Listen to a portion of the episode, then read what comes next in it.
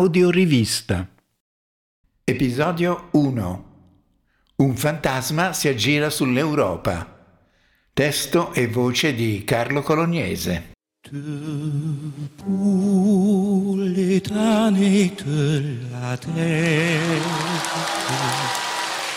pour les forces de la fin, la raison donne dans son cratère, c'est l'éruption de la fin. Lo incontrai alle Tuileries. Se ne stava seduto su una panchina, con la sua aria severa e spavalda. Indossava un abito estivo, un papillon blu a pallini bianchi e un cappello dalle tese larghe, bianco, come una nuvola bianca. Fumava un sigaro toscano intero e sfogliava un libro. Leggeva e spostava continuamente gli occhialetti a pinza. Questa cosa lo irritava perché non riusciva a trovare una posizione giusta per leggere. La sua barba era sempre la stessa, quella vista in tante foto, folta e nera. Era imponente e al suo fianco poggiava un bastone da passeggio dal pomo d'avorio. Mi avvicinai incerto se disturbarlo o meno. Poi preso il coraggio a due mani, mi sedetti vicino a lui che mi guardò con uno sguardo che sottolineava tutto il fastidio che provava nel trovarsi uno straniero seduto al fianco. In primo momento finsi di non riconoscerlo, poi trovai una scusa per attaccare il discorso e chiesi che cosa stesse leggendo. Lui mi mostrò seccato il libro ma io gli dissi che non conoscevo la lingua in cui era scritto. Allora mi disse che leggeva un libro del suo amico Feuerbach e che quel libro parlava dell'origine del cristianesimo. Notai le pagine erano disseminate di annotazioni a matita e capii che lui stesso aveva scritto quelle note. Mi disse che l'autore era un grande filosofo, suo amico, che però non aveva capito un accidente né della religione né della filosofia. Questa risposta, stranamente formulata in italiano corrente, mi dette coraggio e gli dissi Bentornato, maestro. L'ho riconosciuto subito, professor Marx. Ma mi dica, dove è stato tutto questo tempo? Dove pensa che possa essere stato, sciocco uomo di poca fede? Sono stato chiuso nel cimitero di Highgate dal 17 marzo del 1883. Interessante, ma non mi sta dicendo niente di nuovo. Tutte le sue biografie dicono dove sta, o almeno dove stava fino a questo momento.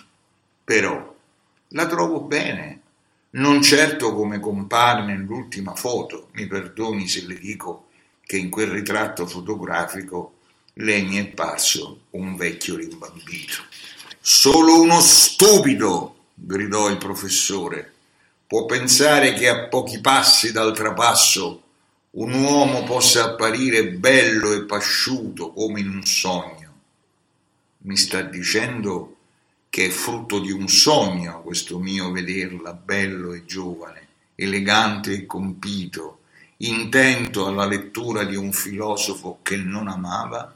Io amavo Feuerbach, come ho sempre amato coloro che con coraggio dicevano ciò che pensavano, anche quando erano cazzate, e mi creda, erano in tanti a seminare sciocchezze.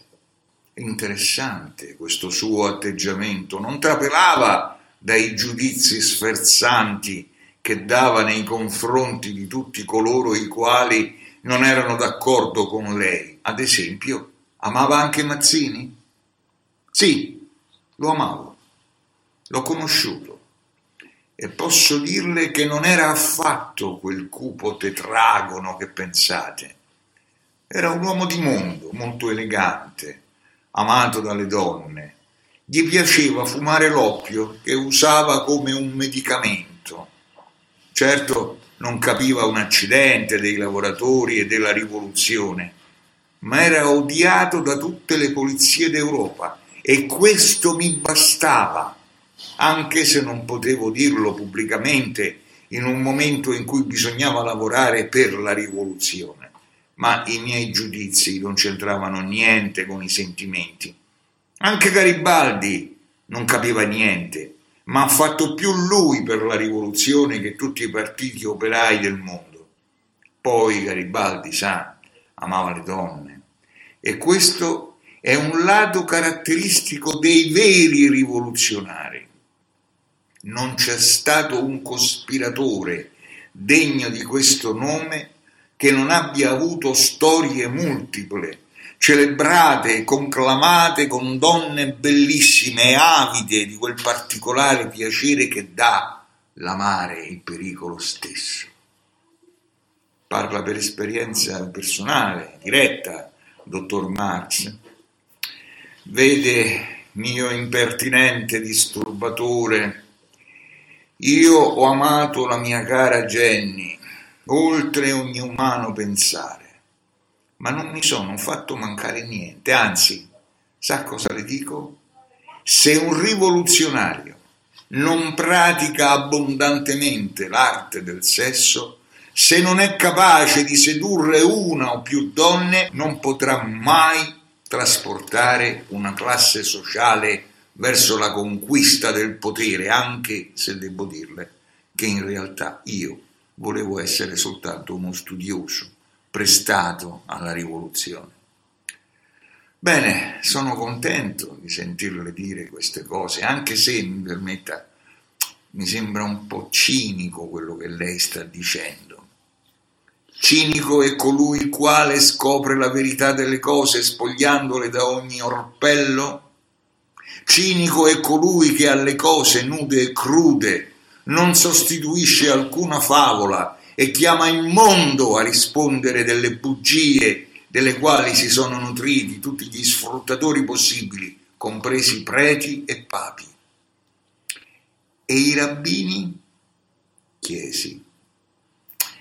I rabbini, poveretti, gli avete rasato le barbe per secoli, scansandoli, annullandoli, chiudendoli nei ghetti esterminandoli insieme a tutti i loro compagni di fede. Io poi sono un ebreo per modo di dire, io ho sempre negato ogni soggezione alla religione. Va bene, va bene, ma che ci sta a fare qui a Parigi, alle Tuileries? Lei che sembra così informato sulla mia preparazione storica e filosofica dovrà pur sapere che sono un appassionato studioso della grande rivoluzione francese. E allora, come fa il dottor Marx a non stare nel luogo simbolo della rivoluzione? Qui, caro mio ignorante, si trasferì l'Assemblea Costituente nel 1789 e qui da qualche parte, che forse non esiste più, fu tenuto Luigi Capeto dopo aver tentato la fuga insieme alla gallina austriaca. Certo, i francesi poi distrussero il palazzo simbolo della tirannia che stava proprio qui, ma la storia resta e questo luogo per me è un sacrario civile e laico, l'inizio di una storia che ancora non è finita. Ancora non è finita? Quale storia?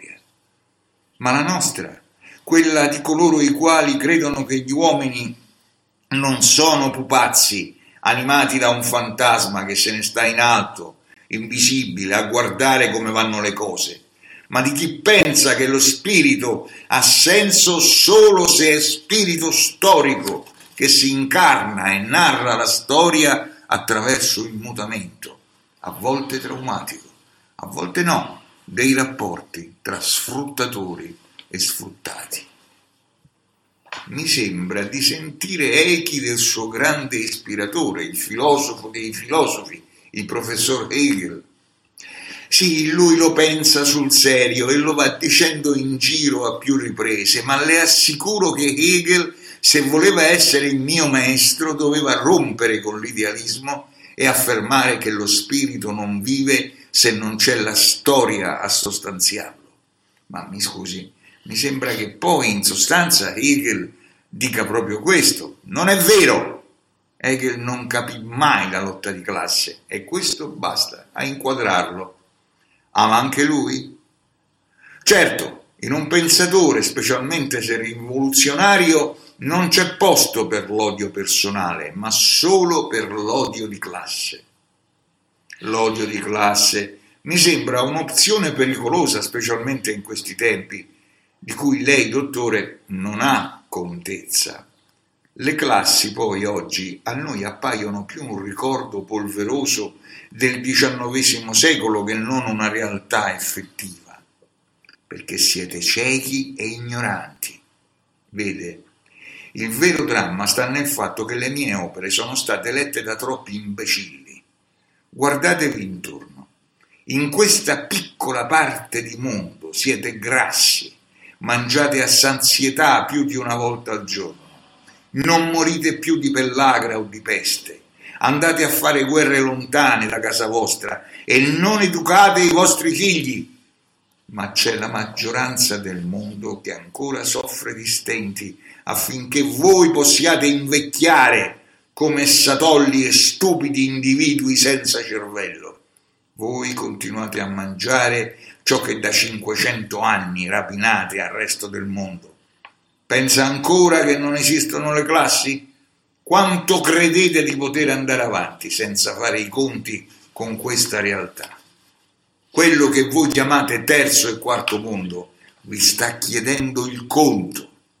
La vostra economia non è liberale, è di rapina.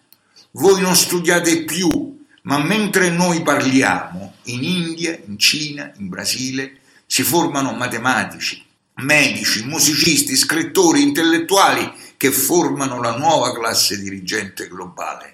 Questa è la verità che non volete accettare.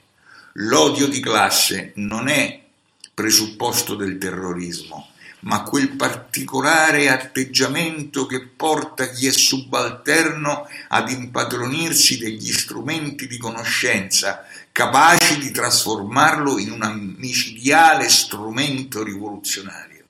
Voi credete che essere globali significhi girare con i telefonini essere globali significa vedere le cose in senso globale. Solo così si può capire il mondo. Io l'ho fatto a suo tempo e voi lo avete dimenticato. Pensavate che fossi un fanatico profeta impastato di messianesimo, ma non è mai stato questo Carlo Marx. Ecco che torna in superficie la sua origine ebraica. Ma che dice? Io ero un ebreo molto particolare, un po' come quel giovane palestinese col quale gioco spesso a Morra. Si arrabbia come un toro quando gli dico che è ebreo, fino alla punta dei capelli. Lui sostiene di essere un rivoluzionario e che per secoli cialtroni e ruffiani hanno lavorato solo per addomesticare il suo messaggio. Lui, ad esempio, aveva capito che bisognava dare ai poveri una coscienza di classe e una speranza di rivincita per trasformarli da ultimi in primi. Lui voleva cambiare il mondo e lo hanno messo in croce, ma quelli che sono venuti dopo di lui, il suo nome, hanno fatto di peggio, lo hanno fatto diventare un santino, dietro il quale nascondere tutto il letame possibile. E voilà, un'idea rivoluzionaria è diventata uno strumento di asservimento un po' come è successo a lei, professor Marx. E mi consenta anche di aggiungere che coloro che lavorano contro quel giovane palestinese erano in primo luogo ebrei anch'essi. Adesso le dico una cosa, rispose. Ieri mattina, mentre facevo colazione col dottor Gramsci, parlavamo proprio di questo. Spesso ci incontriamo al mattino, lui dorme poco e mi raggiunge in giardino con i giornali, si siede davanti a me, agita sconsolato il suo testone mentre sfoglia i quotidiani, poi si toglie gli occhiali e versandosi il caffè mi spiega che la teoria della rivoluzione è una cosa complicata da far capire e che quasi sempre si sceglie la via dell'artificio per far passare idee che non sono né vere né giuste, ma servono al momento. Certo, questa tendenza alla mistificazione l'avete pagata cara. Lo stesso Gramsci mi racconta di quando, avendo compreso la natura violenta e tirannica di quello che chiamate comunismo, aveva preso posizione contro un certo Giorgiano, rozzo e poco pulito, che si era imposto alla guida della Russia. Ebbene, il professor Gramsci fu isolato dai suoi stessi compagni e pensare che già di per sé era abbastanza solo, visto che stava in prigione e sotto stretta sorveglianza. Non so se mi spiego, è destino di tutte le grandi utopie per inciso, ce ne sono state poche nel corso dei tempi, capaci di scatenare dei veri e propri mostri dominati dalla tirannia della stupidità. Allora hanno fatto più male al socialismo i marxisti che tutte le reazioni possibili della borghesia, non esageriamo. Però è andato vicino alla verità. Ma per favore, non usi più quel termine orribile. Io non sono mai stato marxista. Il suo sigaro è quasi giunto alla fine, dottor Marx, e lei ancora non mi ha parlato del suo amico Engels. Ah, il caro Federico, ogni volta che mi incontra vuole a tutti i costi farmi bere un bicchiere del vino che aveva espresso il desiderio si bevesse alla sua morte. Sa, quando avvenne il fatto, io non c'ero perché ero già andato e allora lui vuole pareggiare ora, ma non posso bere, il dottore me lo vieta categoricamente, sa, il fegato. Ma, ma non crede che sia giunto il momento di infischiarsene dei dottori? Lei pensa? Mi dica, oltre al vino, di cosa parlate? Cosa è rimasto della vostra amicizia tanto decantata? Mi chiamava il Moro per la mia carnagione era un caro ragazzo. Engels non fu solo un amico, ma un vero fratello. Se non ci fosse stato lui non avrei mai potuto scrivere tutto ciò che è giunto fino a voi. Pensi che c'erano dei giorni in cui non potevo uscire di casa perché avevo impegnato i miei vestiti ed ero rimasto in mutande, letteralmente in mutande.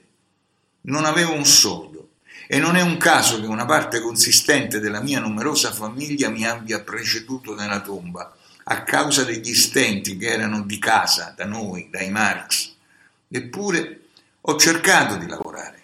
Ho tentato con le ferrovie, ma non mi accettarono per via della cattiva grafia. Ho tentato con la fabbrica, ma mentre ero in grado di comprendere tutto il processo produttivo ed il funzionamento delle macchine, quando si trattava di passare alla pratica, ero stupido, incapace e non riuscivo a far niente.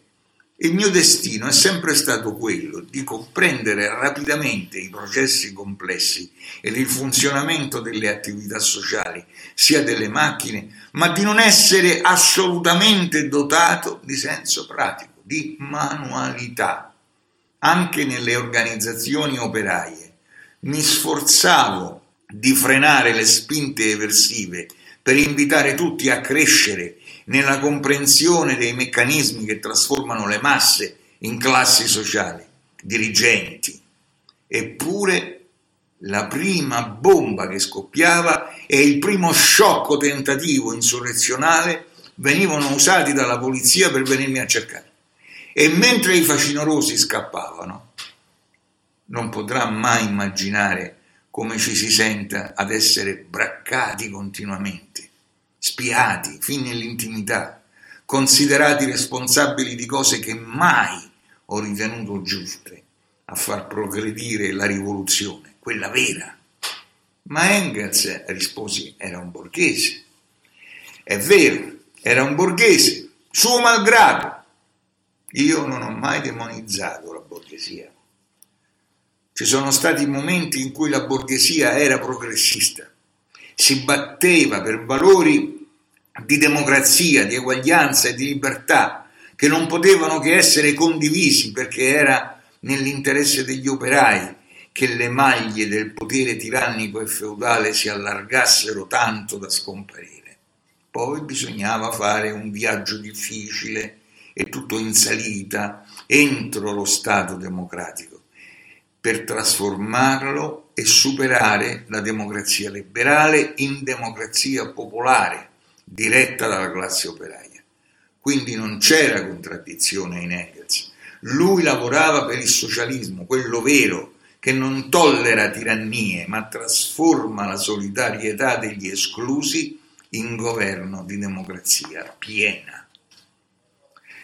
Lei parla di democrazia piena e di rivoluzione, ma non le sembra un po' contraddittorio tutto questo porre sullo stesso piano due concetti che non vanno mai insieme? Mi rispose, la classe operaia può vincere solo in paesi a capitalismo sviluppato e soltanto all'interno di istituzioni ove sia consentito il libero voto. Non è da escludere che si possa cambiare la società anche con il voto. Non saranno gli operai a scatenare la reazione, ma coloro i quali, alle strette, non accetteranno di essere messi da parte allora bisogna essere pronti al passaggio definitivo, quello che trasforma coloro che detengono il potere di fare andare l'economia con il proprio lavoro in padroni della macchina politica. Questo è lo schema generale del socialismo. Poi intervengono le singole volontà, l'ignoranza, l'avidità, la cattiveria, i buoni sentimenti e le sciocchezze degli uomini. Davanti a tutto questo io alzo le mani e mi dichiaro fuori. Maestro, una cosa mi preme dire. Quel palestinese di cui parlavamo, lo sa che si dice fosse il figlio di Dio? Ma mio stupidissimo amico, Dio non esiste. E che giò una risata colossale. Il dottor Marx rideva di cuore, con il sigaro fra le dita. Si alzò lentamente, prese il suo bastone e sempre ridendo si allontanò da me con il libricino di Feuerbach ben stretto al petto. Arrivarono dei bambini, non ricordo quanti, avevano delle barchette a vela sotto il braccio, fecero scivolare i loro natanti nell'acqua dei vasconi e cominciarono a giocare. L'acqua tiepida e verdastra diventò subito superficie oceanica e le piccole increspature causate dagli scafi di legno dei battelli in miniatura apparivano come le onde immense sollevate dalle lance dei balenieri a caccia nei mari del nord. Marx sembrava un vecchio professore che si allontanava da una lezione appena conclusa Così il Moro sfumava in lontananza verso i laghetti delle Tuileries.